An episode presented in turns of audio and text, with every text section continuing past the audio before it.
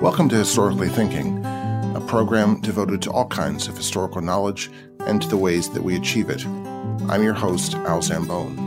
Our website is historicallythinking.org, where you can subscribe, find more information about our guests, links, and related readings. Our email address is mail at historicallythinking.org. We'd love to hear from you. Welcome to Historically Thinking. Our guest today is Timothy J. Lombardo, Assistant Professor of History at the University of South Alabama and author of Blue Collar Conservatism Frank Rizzo's Philadelphia and Populist Politics. And that book is the focus of our conversation. Thanks, Tim, for joining us on Historically Thinking. Thanks for having me. So, this is in some ways a modest book. It's about a um, decaying city, uh, which both of us dearly love, uh, over a relatively short period of time. It's about the hopes, dreams, and aspirations, the uh, the anger and the frustration of people living in it, and about one um, interesting but not uh, you know certainly far from national historical person or world histor- let alone world historical person. Um, and yet, it's also a very ambitious book, which, um, as its title suggests, is I and I think is explaining something about the political culture of our own moment.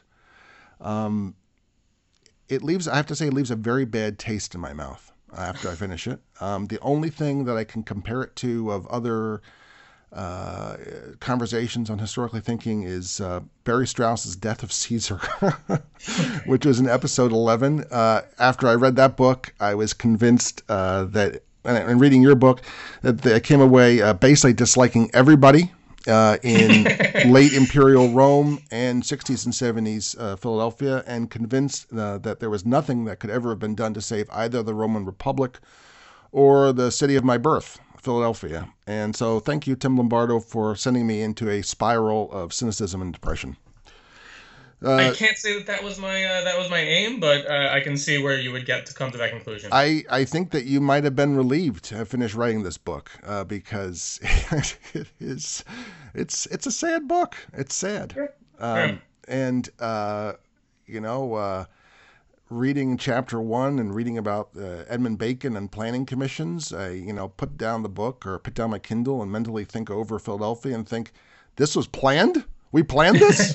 well, parts. Yeah. The parts of it, yeah. Uh, uh, those are some of the worst. Um, so why don't you uh, give us the sort of the elevator pitch? Describe what the book is about. Uh, give us a, a narrative, and uh, I'll break in occasionally to interject questions. But you know, what are you describing here? Uh, for one thing, we should say is this is not a biography of Frank Rizzo, although he is in some ways the representative actor in it. Yes.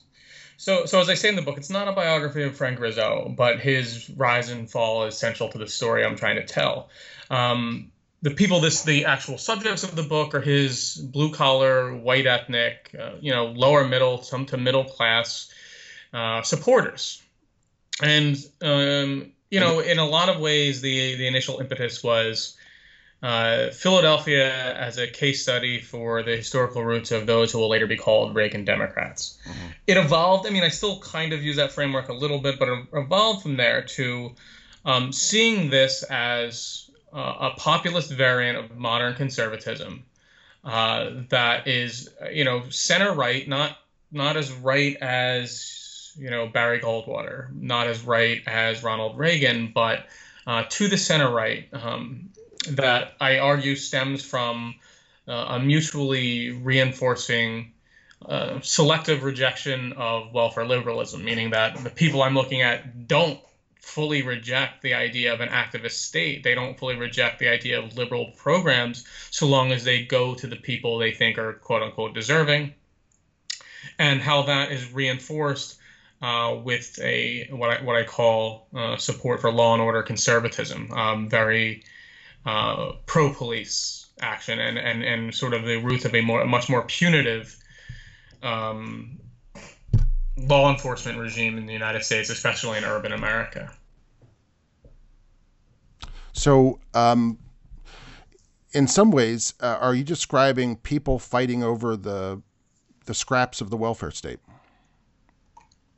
Yes, very much so. I mean, yes, and I mean this is the, one of the the background to this entire story is is the decline of the welfare state in the 1970s, right? And and so uh, it's not that they oppose ideas like urban renewal or all of these programs that had long been at least an attempt, if not fully successful, to rebuild American cities.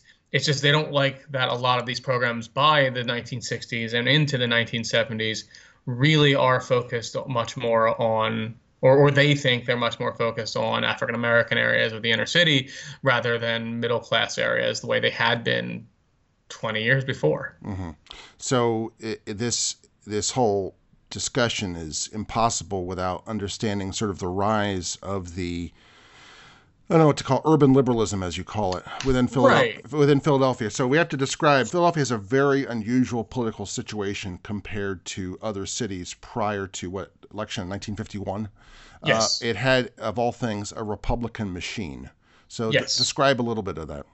So the Republican machine, oh, geez, almost uninterrupted power since oh, close to the Civil War era. Um, a little later than that, and and, um, and very much based upon the. Um, uh, waving the bloody shirt and basically, uh, yeah, yeah, and, and, suppressing the Democratic Party. Yeah, the, the Union League and, and right in downtown Philadelphia is is right. not is near City Hall for a reason. Mm-hmm. Right, and and I mean this is very famously Lincoln Steffens shame of city is is the you know er, the progressive era expose of the Philadelphia's corrupt uh, machine that lasts for another you know close to 50 years. Uh, that is that almost uninterrupted. I mean, it, it, the, like it's it's fascinating if you look at like um, the electoral map of 1932. Uh, the the huge FDR's huge lands, uh, landslide. One of the few states that goes Republican is Pennsylvania because of Philadelphia because of the Philadelphia Republican machine. Mm-hmm. And they are, I mean, just by, by the 1940s, uh, they are it is an utterly corrupt and i mean it's it's not the republican party of the 21st century this is uh, this is very not very different than what you would find in like tammany hall to that those sort of politics no it's very similar to other machines uh, right. in, in, boston and new york there's a lot of similarities to say curley's boston or i guess J- jimmy walker's uh, New New York era. Right, and, and, and, and the partisanship of it being a Republican machine is almost incidental. It's not yeah. entirely, but it's. I mean, you could find Democratic regimes that were or, or machines that were uh, that operated much the same way. Um, but they were the corruption had sort of cast a uh, a shadow over the uh, over the city that especially the city's business elite was beginning to see as a hindrance. Um, and so, beginning in 1948, they, they, they, there was a business elite and, and liberals kind of together um, started what they called the Greater Philadelphia Movement to sort of wrest power away from this Republican Party. I mean, in this, I mean, it's it's it's. I don't get into this as much in the book, but it's fantastic. Like there are a rash of suicides among Republican politicians in the city who are getting, uh, you know, caught on on corruption charges. Hmm. And so it's it's very very clear by 48 at, least that um, people want to change. Like the the that people are kind of sick of this this machine. And going into the 1950s, uh, there will be adopted not only not only Joe, Joseph Clark's first Democratic mayor of Philadelphia in uh, you know well more than a half century, um, but also the adoption of a new city charter, which will at least in principle, be there to uh, not allow the kind of corruption that had just taken place for so long to, to happen again. So um, Clark was Clark a former Republican? I mean, Richardson Dilworth was, uh, but they sort of broke from the party to basically destroy the part. I mean, to, in order to create a new Philadelphia was sort of the idea. I don't, I don't, I don't think Clark was. I don't know if Clark was. Yeah. I know Dilworth was a former Republican. They, but they, they were both, you know, they were both delegates to the Democratic uh, um, National Convention in '48, the yeah. famous Dixiecrat revolt. You know, yeah. they were they so they had all they had by the 1950s fully bought into the Dem- the National Democratic oh, Party. Oh, oh, sure. That, but they were. I mean, in, in many ways, they were progressive Republicans of an old school who were yeah, finally right. get, getting the way they they had to reform the party in Philadelphia was become Democrats and create a Democrat right. uh, movement. Um, one of the really interesting things is from the moment, and you, you touch on this um, in chapter one, or the sort of the unintended consequences of the uh, of this sort of, of new liberal urbanism. And it reminded me of the, the Friedrich Hayek quote um, uh, the, un- the curious task of economics is to demonstrate to men how little they really know about what they imagine they can design. Um, th- th- there was a huge progressive optimism in the 50s, yeah. still continuing, that uh, they could really manage what Philadelphia would become. So describe a little about. I mean, uh, one of the things is the, the the classic progressive proliferation of boards and committees and right. sort of semi quasi non governmental organizations. So, so some have argued that uh, what happened to Philadelphia in the 1950s was really the progressive era coming to the city half a century late. What do right? you do? You, do you agree? Not entirely. I mean, there's a, there's an, there certainly is a part of that because um, the the emphasis on expertise, the, oh, expertise yeah. the, the emphasis on oversight, on on you know take the power away uh, from city council, put it in the mayor's office, give the mayor all of these, uh, you know, uh, the mayor's office be, be far more expanded to include all of these other boards that will look over things. That's very, very progressive era. Yeah. Um, but I also think, uh, at least, especially with Clark and Dilworth, by the time they're actually uh, you know, by the time uh, or Clark is elected mayor, Dilworth uh, a district attorney, and Dilworth will become mayor after that. By the time they're they're, they're also fully imbibing the uh, the New Deal ethos, and also the especially important in Philadelphia is the um, commitment to civil rights reform. Uh, mm-hmm. arguably, I think Philadelphia has a, a, stronger commitment to civil rights reform than any other city in the nation in the 1950s. Uh, but as you correctly pointed out, you know they had there's there's this in, real belief in the promise that of what urban liberalism is going to do, but the actual uh, um, implementation of a lot of these plans never goes exactly as it should. Yeah. Or as, or as they thought it would. No, so let's we, we should describe I think a little bit of Philadelphia's sort of cultural geography. So mm-hmm. it's uh, you actually uh, this is the first time I've ever seen a list of all the neighborhoods. uh, is in your book, and it's what a hundred, hundred or more. Yeah. yeah. that was a hard that was a hard map to get in there too because yeah. it's, it's, it's actually that, that map was where I originally found it was on two pages, and we and the publisher didn't want to take up two pages. We kind of had to squeeze it in there, but I was like, I think it's really important that we have this. Yeah, and so we got it as we got it. So Philadelphia is, as you say, it's the fourth largest city in the 50s. Um, and yet it's very different than the other sort of top five cities. Why?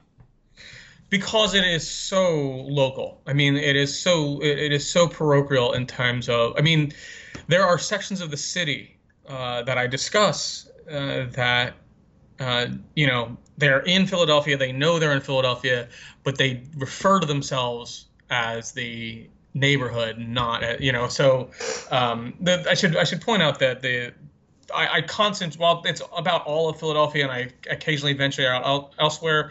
I primarily focus on Northeast Philadelphia and South Philadelphia, mm-hmm. largely because those two areas um, gave Rizzo some of his biggest uh, support. They were both largely, uh, overwhelmingly white, uh, working and middle class, and so that that was where my case studies were. And, and so, in you know, there's an area of uh, a neighborhood in Northeast Philadelphia, Bridesburg where the you know a local slogan was "This isn't Philadelphia, this is Bridesburg." You know that that, the, that that they define themselves so much by neighborhood. Yeah. Um, I have you know people in in the Northeast when and Northeast Philadelphia, um, you know, is very very small until after World War II. Uh, or, or it's not small geographically. It's it's, it's huge. Small. It's huge. Yeah, it's huge geographically. Yeah. But it is um, it is sparsely populated, especially uh, the far northeast is, is incredibly sparsely populated until after World War II. I, I think I, I, I note at one point there was still more farmland in nor- in far northeast Philadelphia than there was housing in 1950. Mm-hmm. You know that's and that's inc- uh, that one of the things that makes Philadelphia so unique is that you don't see a lot of cities by the mid 20th century that have that much undeveloped land. Mm-hmm. And so one of the reasons that that this was that that they saw this as an era of promise is that look at all we can do. look at all we have that nobody else does that, that that we can do something about the problems of industrial congestion we can do something about the problems of overcrowding because all we need to do is real is open all this land to new housing to new uh, industrial parks that sort of stuff mm-hmm. um, uh, but this all also happens to coincide with uh, the continued influx of African Americans from the South. Um, yeah. Uh, there's only in between the height of African American migration to Philadelphia is in World War II. Okay. But by the 1950s is only nine percent less than that height. There's still an, an incredible like two, another 200,000 people, you know, in over the course of the 50s. Um, but because uh, of a lot of these sort of the hyper local locality of Philadelphia's um, cultural geography, it was very difficult for uh, new coming African Americans to find anywhere to live in any of these white neighborhoods. And so they all um, primarily crowded into North Philadelphia, which, as I say in the book, will become the center of, of Philadelphia's urban crisis. Yeah. So the previously the African American community had been along South Street. That was the historic uh, yep. African American community, um, just south of uh, Richard Allen's church, Mother Bethel, which uh, we just discussed in a conversation with Richard Newman uh, about abolitionism. Um, yet uh, with the influx, with the Great Migration, that the locus it really moves decisively into North Philadelphia. Um, what at the same time uh, we were discussing, uh, we were chatting before we began recording, this inc- this neighborhood consciousness uh, in Philadelphia. You know, I'm suspicious about how far how uh, how old it is. Um, and I'm wondering uh, if it wasn't being heightened uh, by the Great Migration, uh, by competition for jobs, um, if there weren't other things making people particularly um, neighborhood centric. Uh, I think that you know historically, I mean, in most cities, neighborhoods tend to be always be in flux and to move around. Um, you would not know really along South Street that it was the historic core of the African American community. Uh, and there are other neighborhoods in, in Philadelphia that change from one ethnicity to another. Right. That's so. So it's both of those. You know, and it really, really because even in these places where I say that there is like a, a, distinctiveness, a stubbornness about leaving, these are constantly, and I and I I refer to them book the the, the evolving boundaries and the and the uh, the you know contested boundaries. Neighbor neighborhood boundaries are not you know fixed. People would argue about where one neighborhood ended and another began. Yeah, some know? of them uh, some of them are so ridiculously small. How would you, you know? Right. Like Queens Village, how big is that? You know? Yeah, not not very, uh, not very big at all. Same the neighborhood I grew up in, not very big at all. And, and yeah. I knew, and everybody in my neighborhood had a different uh, argument over which street was the end of it. Um, and so, but there was some, depending on the neighborhood. So Northeast Philadelphia had, you had a couple of these older. You had there was far northeast, and then you had places like Bridesburg, um, Port Richmond, uh, Wissinoming, and and places like that that were that had been there along the river uh, for a while. And you know, like if you look at Bridesburg, for example, Bridesburg is you know got the river on uh, on one side, uh, the uh, railroad tracks on the other, and it is kind of hemmed in.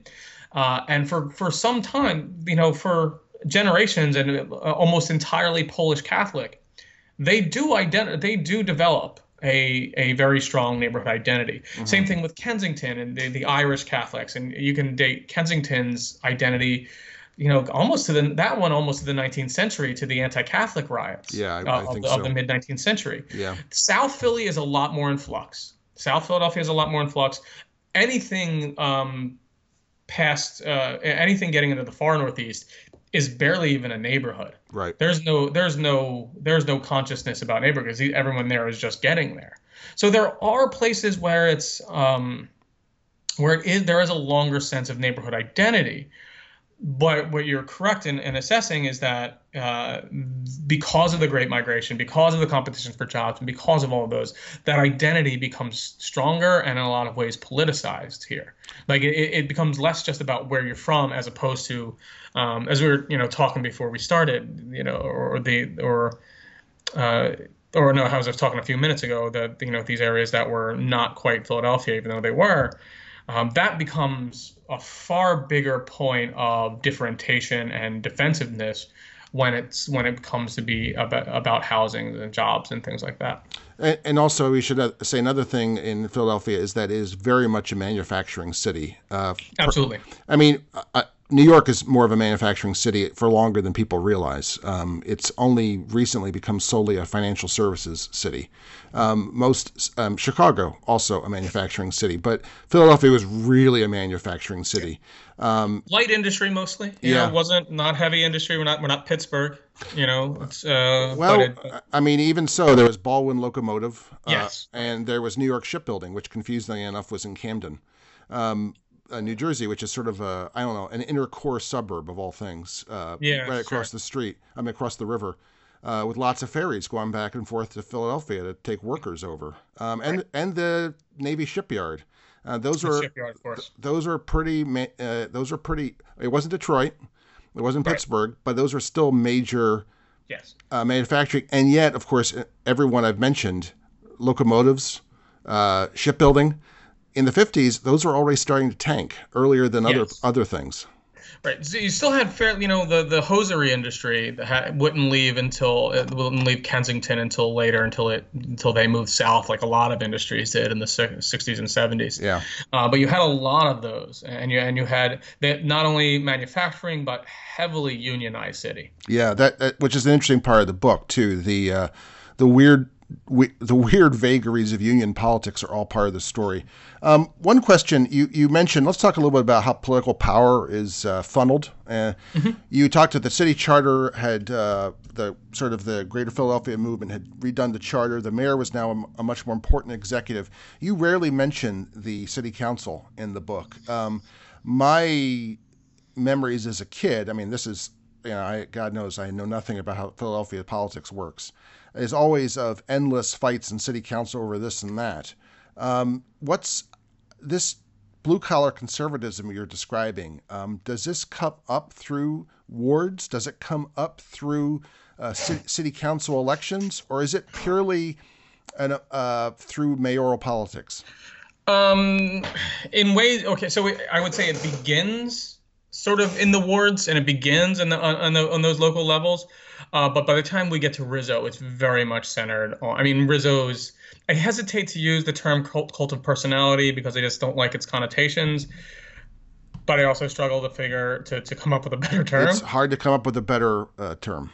Yeah. So, but if you look at his predecessor, yeah. uh, James H. J. Tate, Tate was president of the city council prior to becoming mayor, and he very much, I mean, a very blue collar mayor, or you know, to not not to the Rizzo's extent, but you know he continued to live in his working class neighborhood uh, while he was president of the city council and was mayor in in uh, uh, in North Philadelphia, uh, and I, I, still and a still Irish part of North Philadelphia, and so in in the early on, those ward politics and those and, and things like that were very very much uh, important in sort of and, and I and I I would caution against calling it blue collar conservatism yet, because like I, I try to you know right. talk about blue blue collar culture and, and politics prior to. I mean, most of the blue collar neighborhoods I write about were all on board for um, for Dilworth and and and Clark in the 50s. Sure. And it's only into the 60s and 70s that they start moving, especially when Dilworth becomes president of the city council, or not city council, um, president of the school board. Yeah.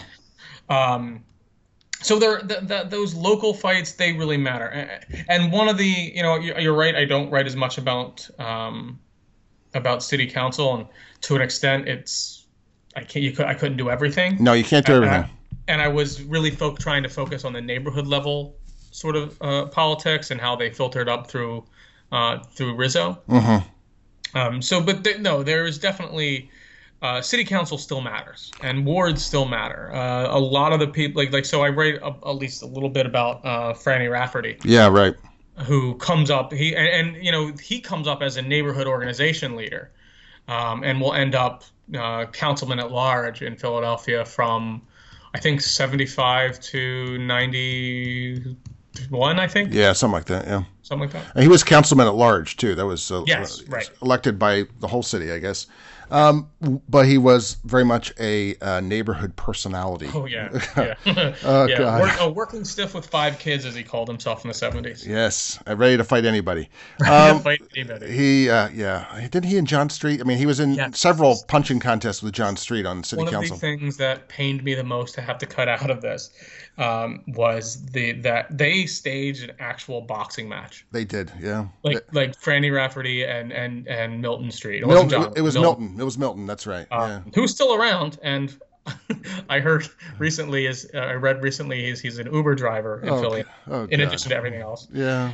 Um, So anyway, that's like there, there was just so much I wanted to do that I you know just yeah. gotta well, it, it's material for not just a book, but probably a very long Netflix miniseries soap opera. you uh, really could on on some of those South Philly politics at that yeah, point. you really could. Um, so uh, what? Um, before we get to Rizzo, let's talk about the police force Yes, um, because this is central to your story. absolutely. As I was taking notes, I realized that uh, you, you- you go into great length about the importance of the police force to blue collar politics and blue collar culture.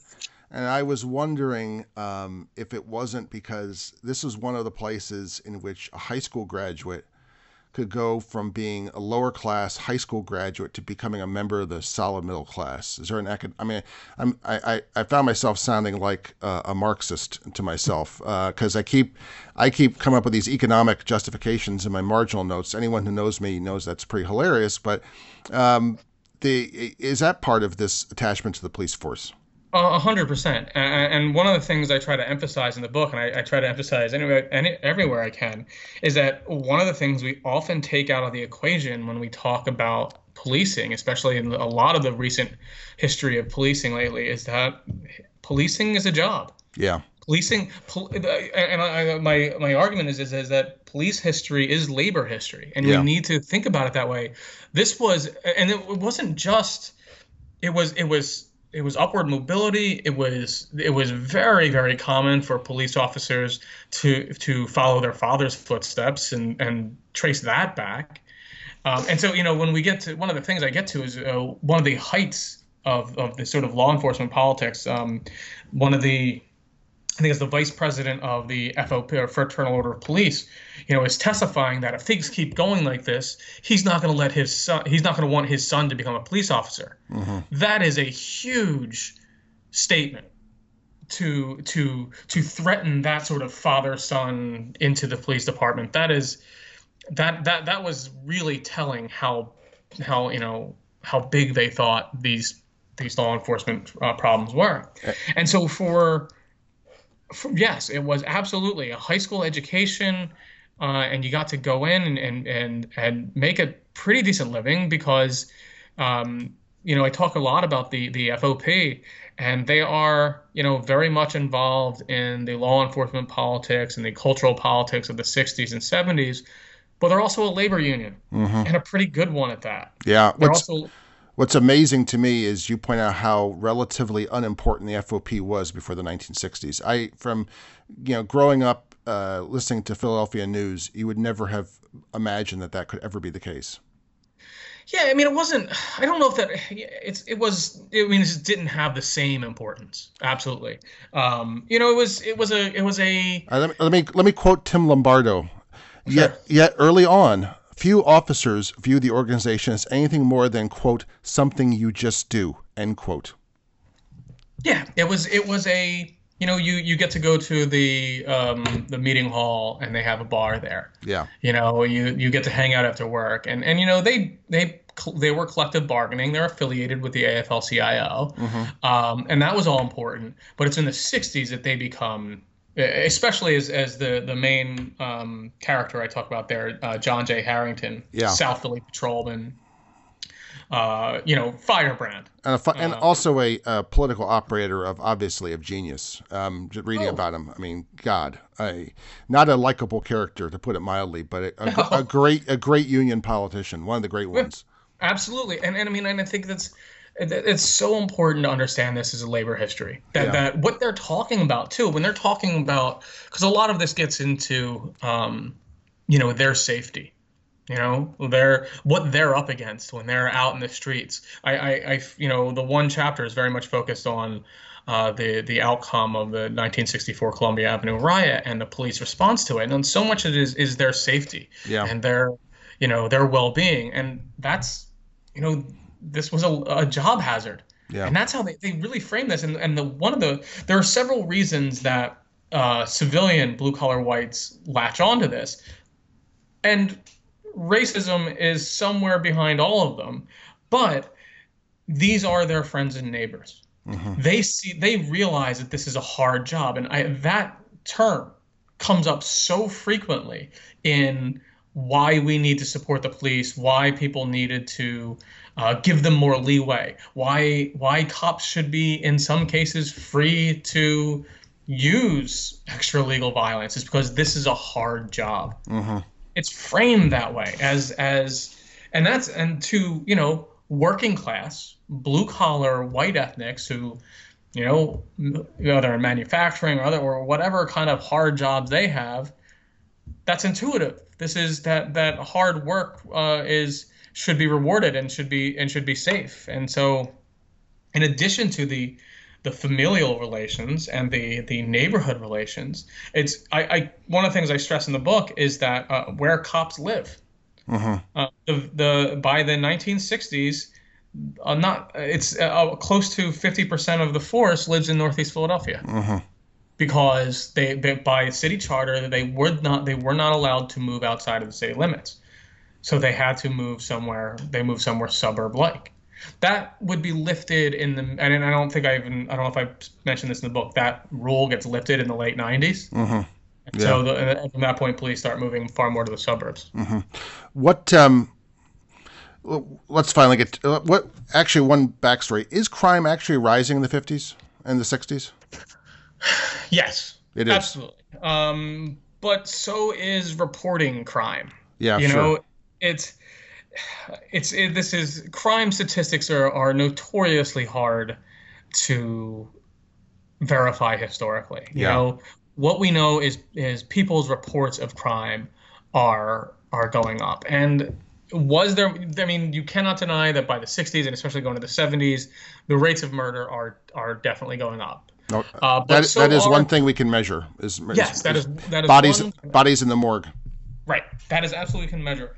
Other stuff you know it's not and it's not it's surely going up but it's also you know explained by factors that are are are uh, not necessarily as nefarious and as as one might think. Like think of the 1960s and 70s is the baby boomers coming of age. Mm-hmm. right? And so it's like young people tend to be more prone to crime than others. Actually y- young men. Let's just put young men. Men, men bet- unmarried men between the ages of 18 and 24 i mean if and there were a lot more of those in the 1960s and early 1970s than there were at any point in the previous you know in the previous few decades because yeah. of the because of the baby boom. Um, you had all sorts of factors like that, and so and then you have the you have this population uh, of African Americans from the South moving into the city in the 50s, and for a lot of white Philadelphians who have interacted rarely with African Americans, and uh, they begin seeing this as a criminal element, whether it was or not. Mm-hmm. And and and so on the one hand, yes, there are certain crimes that are definitely going up. Just the rate of crime reporting is going up right along with it. Mm-hmm. You know, and so it's it's very very hard to to, to determine. But you can't deny you can't deny bodies in the morgue. That was happening, mm-hmm. uh, and and things like, and there were you know robberies were going up. Although by the you know by the late '60s, Rizzo's as as Police Commissioner Rizzo is saying, well, Philadelphia is the only city where crime's going down. Yeah, but you suggest that he was he was fiddling with the t- st- stats that he was giving the FBI, which is. I don't come out and say that because I can't I, prove it. I said you suggest suggest. Yes. Mm. Right, right, right, right, right. I can't prove it, but that was always a criticism of Rizzo, and you know I wouldn't put it past him. Well, I mean, it's a, a classic bureaucratic maneuver anyway um, to do, do that, something like that. Um, what? Uh, let's. So now we get to Rizzo himself. We've been mentioning him, mentioning him, mentioning him. Uh, people who are not of a certain age and who are not from Philadelphia have no idea who he is. So who is Frank Francis Lazaro Rizzo? Francis Lazaro Rizzo is uh, a beat cop who worked his way up through the force to become mayor of Philadelphia. Born and raised in South Philly, um, born to immigrant parents. Um, his father uh, was at first he was a tailor. Uh, well, he didn't make enough money doing that, so his father went into the police force, and uh, in uh, in 1941. Rizzo followed his father into the police force. Rizzo had briefly worked for Midvale Steel, uh, one of the few, one of the bigger industries, uh, and and he would later point to not only his FOP membership but his United Steelworkers one-time membership as, as you know his part of his blue collar bona fides, which he didn't have to fake. Um, Frank Rizzo was an up from the streets row house row house uh, Italian American. Um, drops out of high school, works Midvale Steel very briefly, follows his father's footsteps into the police department while in the police department, he earns a reputation fairly quickly. Um, being very, he's an aggressive cop. He is, um, you know, by the book. Like he, there are all sorts of stories about how impeccably dressed he would be. Yeah, there's. Um, I'll put a on the show notes. I'll put a link to this. But there's actually. Have you seen this from a uh, a '60s TV true crime thing uh, narrated by hosted by Lee Marvin? Uh, no. There's uh, there's uh, there's Frank Rizzo it was using actual officers to replicate act in a situation in which they had you know done something. And, wow. Yeah, I know. And there's Fra- I can't believe I didn't see that. There's Frank Rizzo in a beautifully tailored suit holding a shotgun. He's always. I mean, he was he. You know, stories about. In fact, like to the to that to to some cops, especially Irish cops, because you have that Irish Italian thing. You know, he always looked like he was he was the Italian cop, and he, he looked like, what are you doing? What's he doing? Is he trying to, you know, outshine us? Is he trying to to do that? Um, but he becomes he gets this reputation in the 50s. He he uh, they call him the Cisco Kid. He gets a reputation he for. Um, uh, he's first. He's in Center City. He's busting um, coffee shops that were sort of hangouts for you know beats and homosexuals and others. Um, that's where he starts getting his reputation, and people start complaining about him there. So they move him to West Philly, and for the first time in his life, he's interacting with with the African American community in West Philadelphia, and within a very short amount of time, uh, he's getting he's getting complaints um, from uh, from from the community about his treatment of African Americans. Um, and he, you know, he gets moved around a bunch more times, but he keeps he gets every time he moves, he gets a promotion. He's not he's not being shifted. He's you know he he is widely getting a reputation as a cop's cop. You know, well, how who was who was his rabbi in the department? I mean, how was he? How did he get? How did he get? Were complaints a sign of his success? Uh, was that was that the, yeah. the idea? I mean, who was protecting him? Because his his dad was a patrolman. His dad had never risen in the force. Right. I no, guess his dad was not nearly as ambitious. No. I mean, so who was? Do you know who, how he wrote? Cause yeah. Um. Well, I can't. Um. um the the uh, police, police commissioner in the 1950s, Gibbons. Uh huh uh, Gibbons took a took a liking to uh, Rizzo fairly early on. Okay. Uh, and and you know the complaints would come in, but they would see this as a sign of good policing. Yeah, right. You know, like if, if the community likes you too much, you're probably doing something wrong.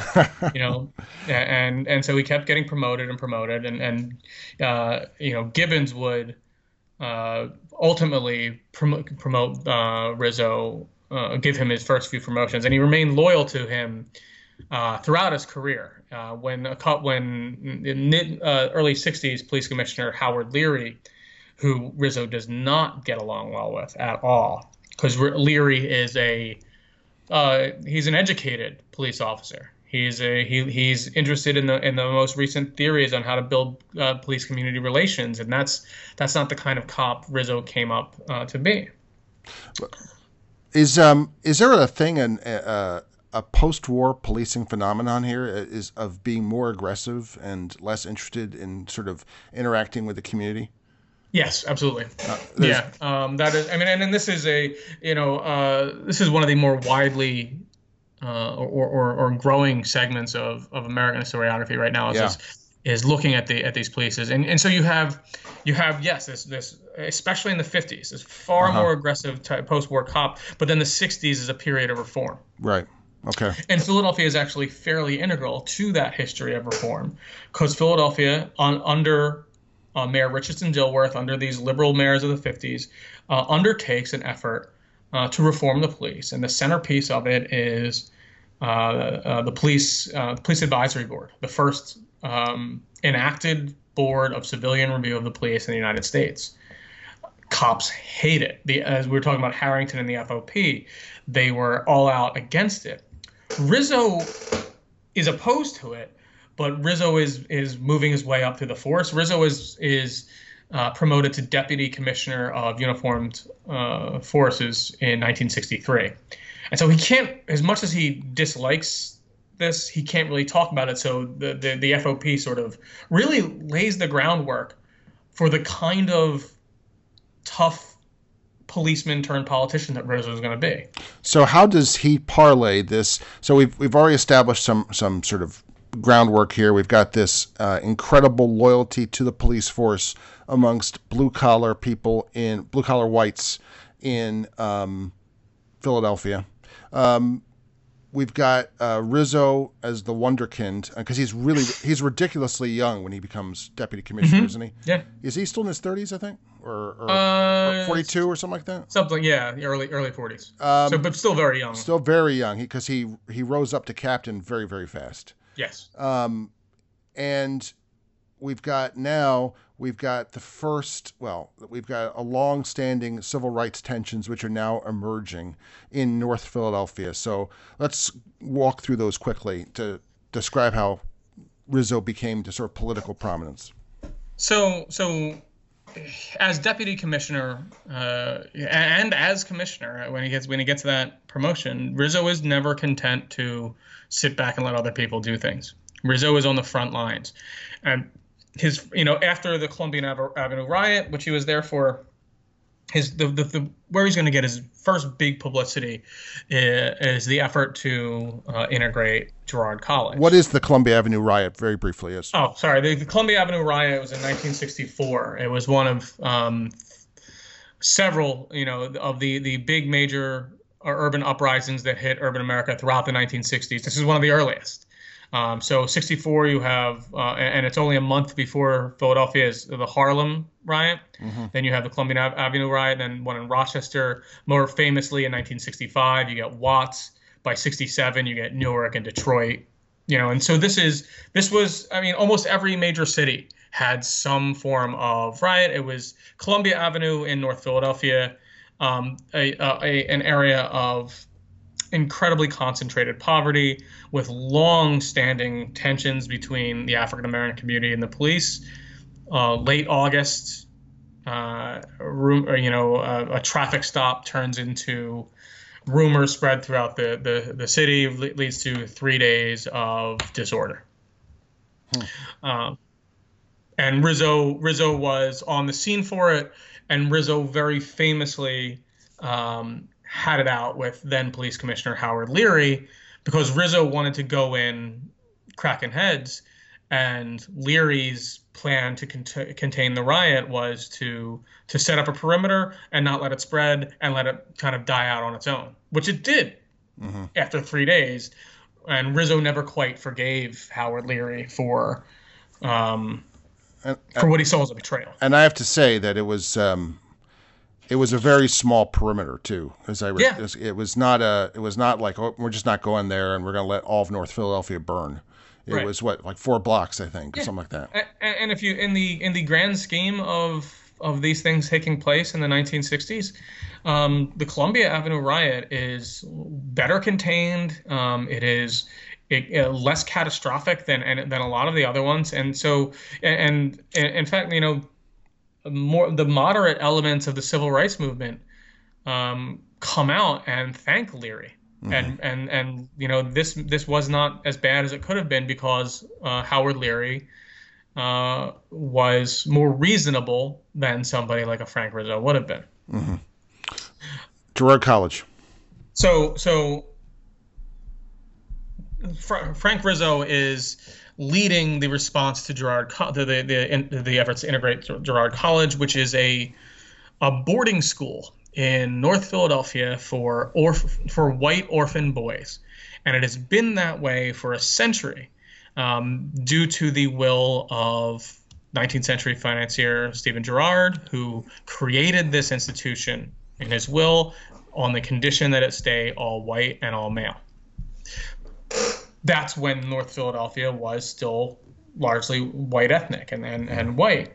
By the middle of the 20th century, this becomes a huge. I mean, and if you if you know the area, it is a big like uh, walled-in giant uh, mansion in the middle of North Philadelphia that is this gleaming white institution in the middle of an all-black area, and it becomes just a symbol mm-hmm. of of the white power structure. I mean, it, truth be told, there while there were there, there were services it could be um, it could render to to African American boys and girls as well.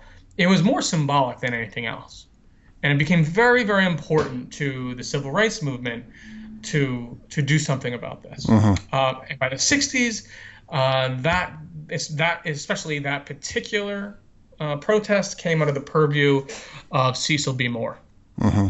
Moore was uh, outlandish and brash, uh, often bragged about being the boss of North Philadelphia. Yeah, and in many ways, he is the Black Frank Rizzo. I was. Yeah, yeah no, that's actually a really good way of putting it. Yeah. And and you know he he brags about heavy drinking. He doesn't, you know, and he's, but he's he's effective, and he's you know he's kind of you know, by the 1960s, carrying the anger. I should point out that he is the president of the local NAACP, which is nationally very, very moderate, and does not like him. Um, no, but he, but he, he's a very much a former Marine, and he likes, yeah. you know, he trades on that. He's a yeah. he. You, you, go into masculinity a lot in the book. I don't think we're going to have time to go uh, uh, to hit on this. Uh, certainly, uh, Rizzo is a, a man's man Cecil Moore is a man's man. Uh, the Black Panthers are trying to be a different kind of, you know, mass kind of men's men for their community. Uh, this runs throughout the book. Um, And you know, I, I frankly think that uh, when people start worrying about masculinity, that, that shows some other kind of crisis is going on. Uh, George Washington did not worry about his manliness.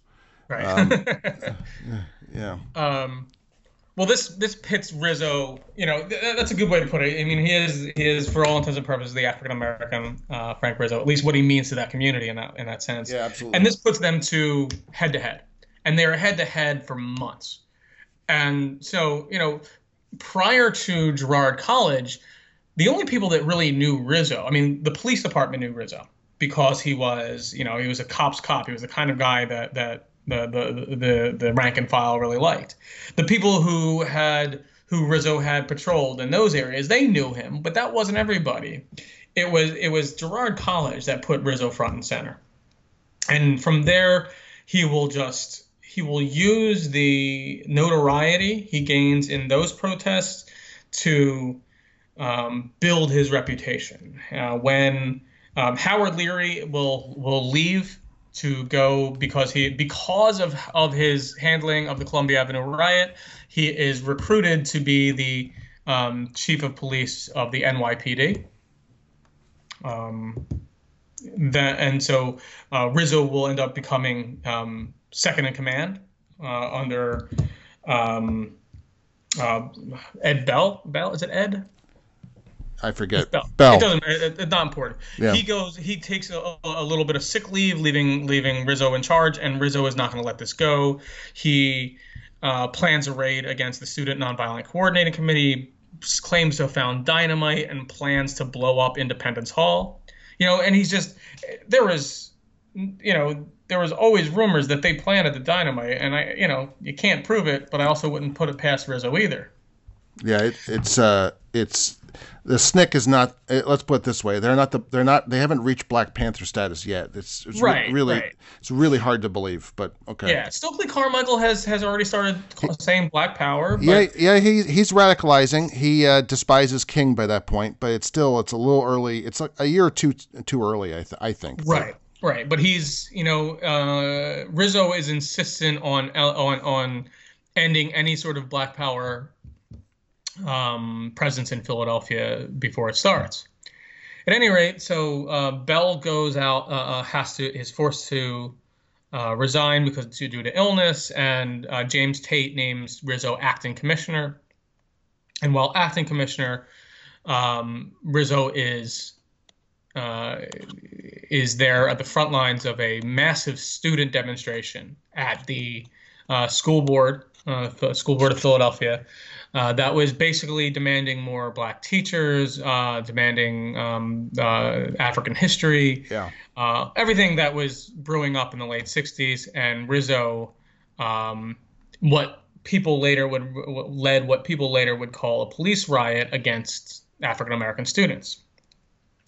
And while this had liberals and civil rights leaders calling for him to be uh, calling for him to be fired, it drew an outpouring of support from white blue collar neighborhoods that um, uh, begged Tate to uh, install him as police commissioner permanently. Yeah. It became the centerpiece of Tate's reelection bid in 1967, which what very much hinged on these politics of law and order as he was up against then Republican District Attorney um, Arlen Specter. Arlen Specter. Yeah. Arlen Specter. Who was and a- Specter Was a law and order guy himself. So right, and had a very, very, uh, yeah, very much law and order guy, and had a very clear shot at actually beating Tate because of the law and order.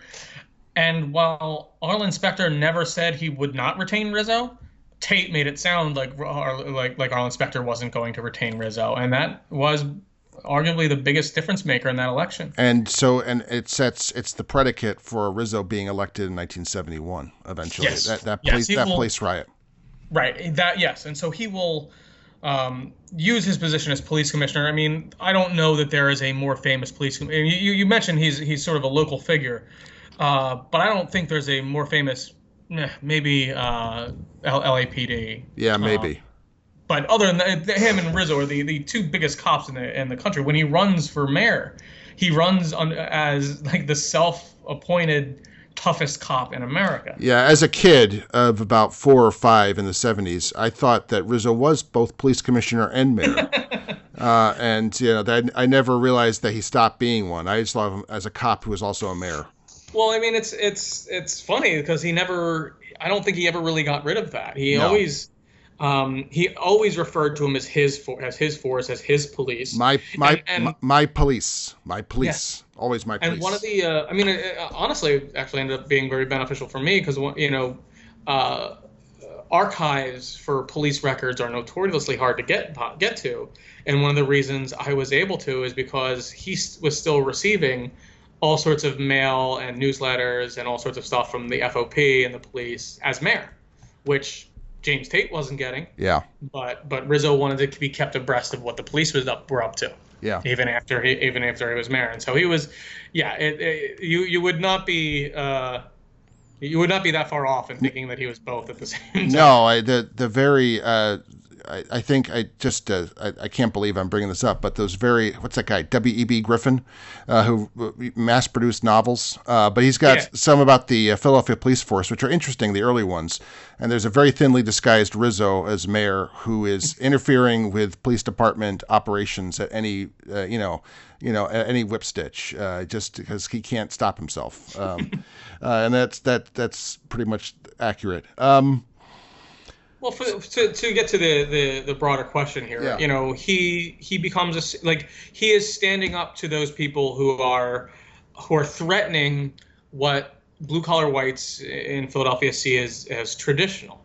You know, um, Girard College is their tradition. The public schools are their tradition, and and these you know militant black activists are trying to change all that, and Rizzo is trying to stop them. and And there's that's how that's how he becomes sort of their guy. now their their race is inextricable from that. Um, Yeah, absolutely, uh, I- completely. uh, uh, yet in some ways, I have to say that's the least interesting part of the book Okay, Be- because uh, this has been a long. that's a well-told story, though. it's a well-told story, and and in fact, it's um, you know, it's a very knee-jerk thing for an academics to say when someone says, "Well, these Reagan Democrats, oh, they became Reagan Democrats because they're racist."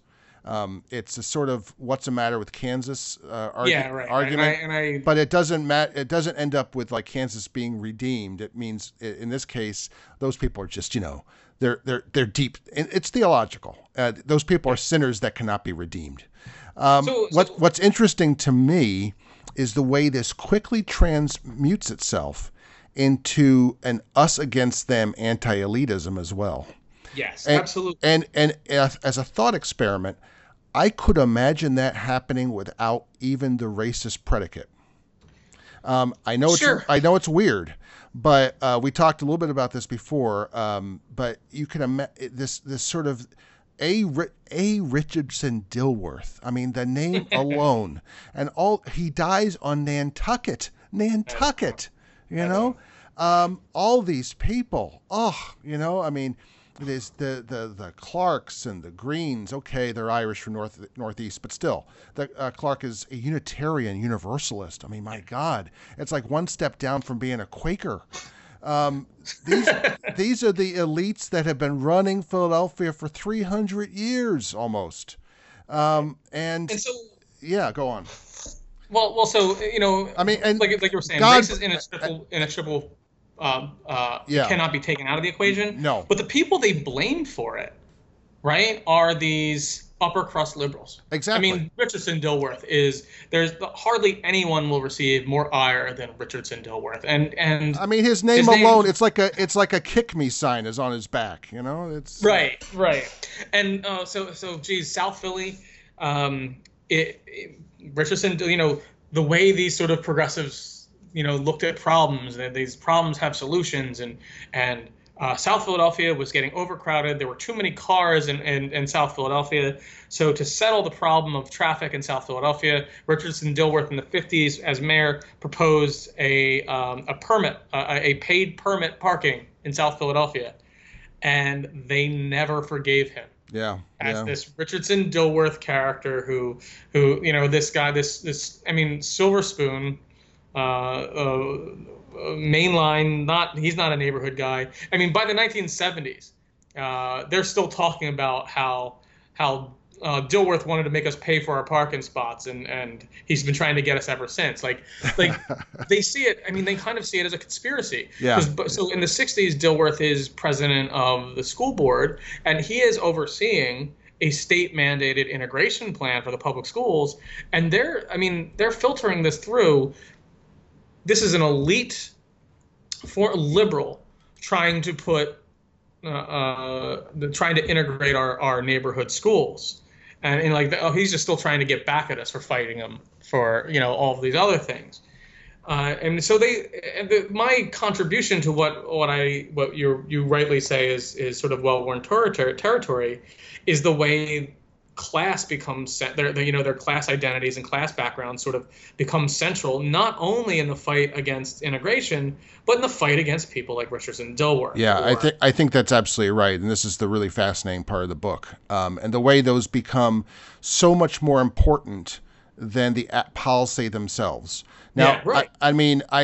It, it, in a way, it, it does so much to explaining the policy less politics of um, of the modern era. Mm-hmm. Um, and it, you know, there's a there's an interesting way in which we could go from Dilworth's uh, parking spaces to Kenney's uh, tax on soda. Uh, mm-hmm. But there, it is interesting um, uh, also that at the same time uh, there there is on one hand a complete reluctance to persuade people. Um, one could imagine attempts to persuade people that okay, maybe your first parking space is free, but for the second car, there's going to have to be some. But it, it these are usually handed down as edicts or diktats from yeah. E- even right. even from City Hall, which is relatively close to people. This is not Washington. This is City right. Hall.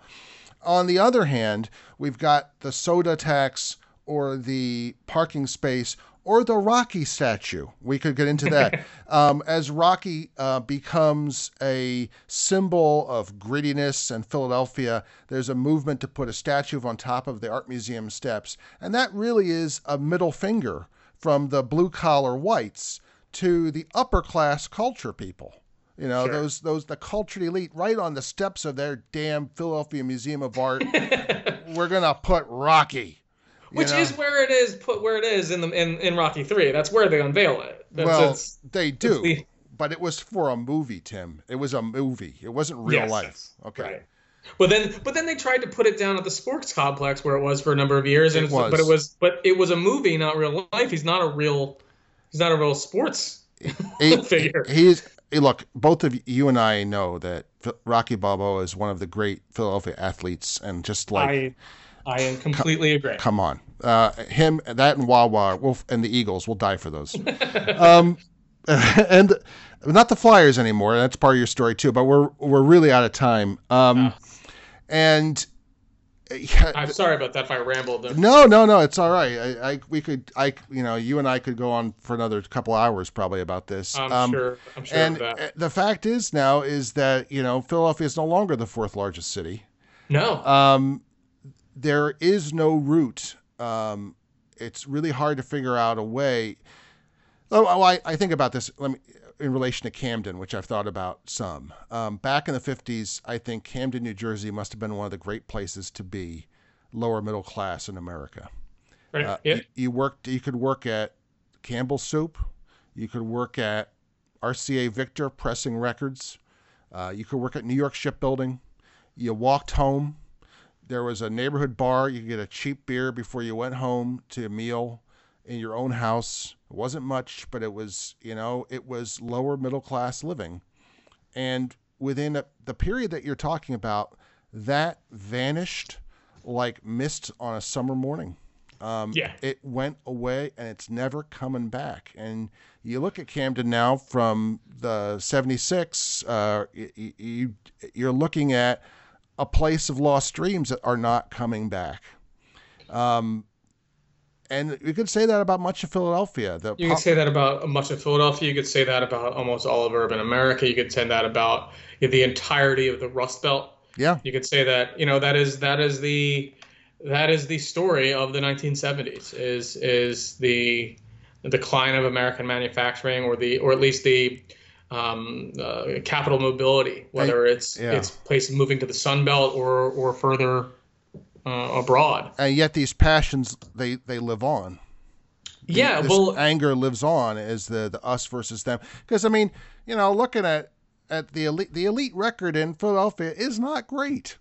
uh, but Frank Rizzo's record also was really bad. no. I mean, they were all. i that's where I, I came away hating everybody at this because uh, nothing uh, really in the end uh, was even close to hitting the middle of the target.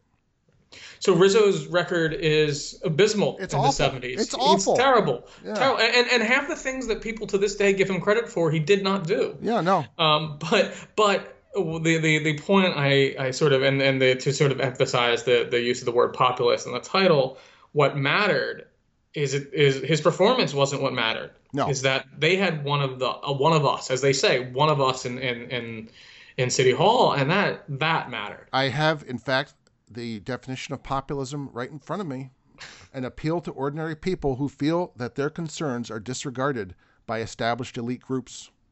Um, and if that ain't, as that isn't Frank Rizzo, nothing is. Right. Um, and, and there was little he could do in the 70s, no matter what he screwed up. I mean, the bicentennial, oh my God. uh, but but but you couldn't. That you was so couldn't tell embarrassing. people otherwise. Oh That was yeah, so embarrassing. I mean, I was seven and that was embarrassing. right. I, I mean, yeah. We I mean, should- on, on a national stage. We should uh, international. We should we were we should have been capital of the world for like a couple months, and uh, right. you know, exactly. It was crazy. Um, but you couldn't you couldn't tell people in South Philly, you couldn't tell people in in the Northeast, you couldn't tell them that Rizzo did that Rizzo messed that up. Rizzo Rizzo was their guy. Rizzo was the one who was putting people in their place. I, I've had people tell me, you know, oh Rizzo, uh, there was no crime in Philadelphia when Rizzo was mayor. Like, are you kidding me? Yeah. Do you know what the '70s looked like in Philadelphia? Yeah, I, I, I have a very vivid memory of what Market Street looked out like outside of Wanamaker's when God, Yes. rest in peace. And it was uh, and it was um, it wasn't pretty. No, even when but- you're even when you're a five year old, uh, you realize this is not the way that civilization is supposed to be. uh, the trash, the strip clubs, all the rest of it. You know. but uh, but but as but it did even even in memory, um, Rizzo was the guy who got those things done, even when he did it. Yeah, I mean, and as you know, looking at his, at his uh, files and boxes, I think he still had a direct line to City Hall because people would send him all these letters and yeah. and whatnot, uh, begging for help, and mm-hmm. you know, as he, as you know, and he, which he up till his death, he would you know be still was fielding these requests for services from people. Yeah, I mean, I, I don't I don't get into his later years nearly as much as I would I wish I could because you know, I, you know publishers have a have yeah. a a word count they want you to stay under. They, no, uh, no sense of fun. He's got. I mean, he's doing a radio show. Yeah. Like you know, he's he's doing a Limbaugh shtick before Limbaugh was. Yeah, or at, at least early Limbaugh was. Yeah, and at the same time responding to request to fill in a pothole, as I recall. Right. I mean, that was the it was the weirdest thing. You know, there was uh, the, it, it, combined both. He was like the mayor on the radio, uh, except he wasn't mayor. Right. Right. Although he tried, he never he never gave up. No. So uh, where should we leave this uh, conversation? How how would you like to sum this up as we uh, uh, t- tie it up with a neat bow? No no no pressure. Oh yeah. Um, it's a so so it is a a in a lot of ways a very hyper local story. You know that that uh, I even point out there are some things about this story that only make sense in Frank Rizzo's Philadelphia. Sure. Like some of the spatial characteristics of the city, some of the cultural geography um, but I also think it's a bigger story. Yeah. Uh, I think it's a bigger story about modern politics, and not just uh, about working class politics, about especially the, the, this this rise of, you know, populist relatability. You know that that especially you see um, from Reagan. You know, you remember uh, during the W. Bush years, he seems like a guy you could have a beer with.